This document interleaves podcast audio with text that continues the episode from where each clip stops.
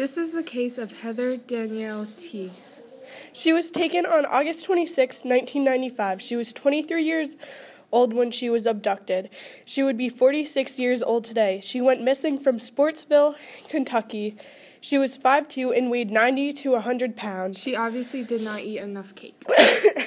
what do we know about the witness that saw the suspect? A witness observed with a telescope. That's weird. Yeah, apparently he was observing the beach, but anyways, it was around like 12:45. The person who took her looked Caucasian, was about six foot tall, weighed like 230 pounds, had brown hair and a um, bushy beard. He was wearing blue jeans and no shirt, but get this, he was wearing a wig with a mosquito net. A mosquito net. What the heck? Yeah, I know. Um, but when she was taken, she was pulled by the hair and dragged into the woods. Even with that d- description, they never found a suspect. That is actually not true. They were focusing on a subject going by the name of Marty Dale. When the state police was focusing in on Dale, he committed suicide. Later on, his wife pleaded the Fifth Amendment, making the case even more complicated. How did it make the case even more complicated? It made it so there was very little evidence to carry out the investigation. By pleading the fifth, the wife could no longer testify, making the prosecution's case weak. Well, if um, they found the suspect, then the case is solved. No, that is not true. There was not enough evidence to pr- prosecute him for the crime. Without a trial, he is innocent before proven guilty. Are they still looking for answers today? 22 years after the case, the mother is still pleading for justice for her daughter.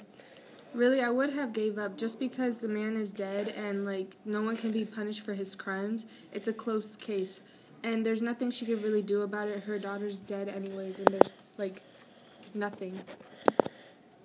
Um, they do not have enough evidence. Did I already say that? No. Saying the man did it. He is still innocent until proven guilty. Oh yeah. But if um, he matched the description, I say it's him because he committed suicide and that's suspicious. Well, you're not the justice system now, are you? Nah, but I don't care. I still feel like she's gone and the man is probably dead by now if he's still alive. It takes a lot more than just a sub suspect description to put someone in jail. Oh well, um, wasn't there another person named like Christopher J. Below, a native of Henderson, Kentucky? Oh, yeah, the photograph of him is posted with this case summary. He pleaded guilty to attempted involuntary manslaughter in connection with the 1991 death of Catherine Fetzer and is serving a prison sentence of 11 to 18 years for his crime. Yeah, and Fetzer's body has never been found, but Below confessed to shooting her and pleaded guilty to attempted involuntary manslaughter. He is also considered a possible suspect in the disappearance of Mary um, Kushtu and Shaylin Farrell and Christina Parko.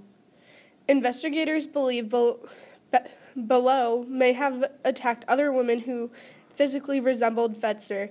Both Teague and Fetzer had long, dark hair, and they were about five feet tall and a hundred pounds. Below was known to be the in the general area when Teague was abducted, but shor- shortly after her disappearance on the same day Dill committed suicide, he left Kentucky. He, Dill, and Teague shared some acquaintances. Oh, so he killed the wrong person.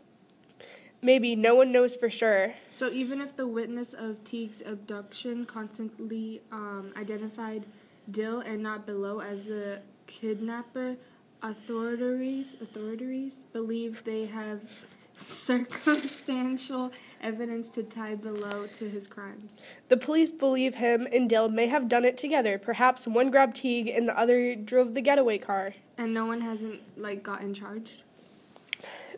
Below has not been charged in connection with Teague's case.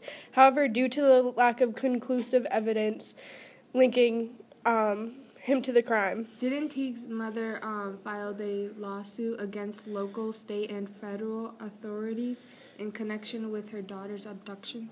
Yeah, in February of 2013, her mother claims law enforcement focused on the wrong sub- suspect in Teague's kidnapping and failed to follow up on leads that would lead the investigation elsewhere. So what's going on at the moment? the litigation is pending and Teague's disappearance remains un- unsolved. So is foul play suspected? Yeah, due to the circumstances involved in her case. Wow, that sucks. Yeah, but at the moment, the file is pending, and till then, we don't know anything else. Bel- Below hasn't been charged with a, with her murder either. Wow, well, uh, this took a wrong turn. Anyways, thanks for listening to us talk about our opinions. This is Abby. This is Michaela. Thanks, for, listening.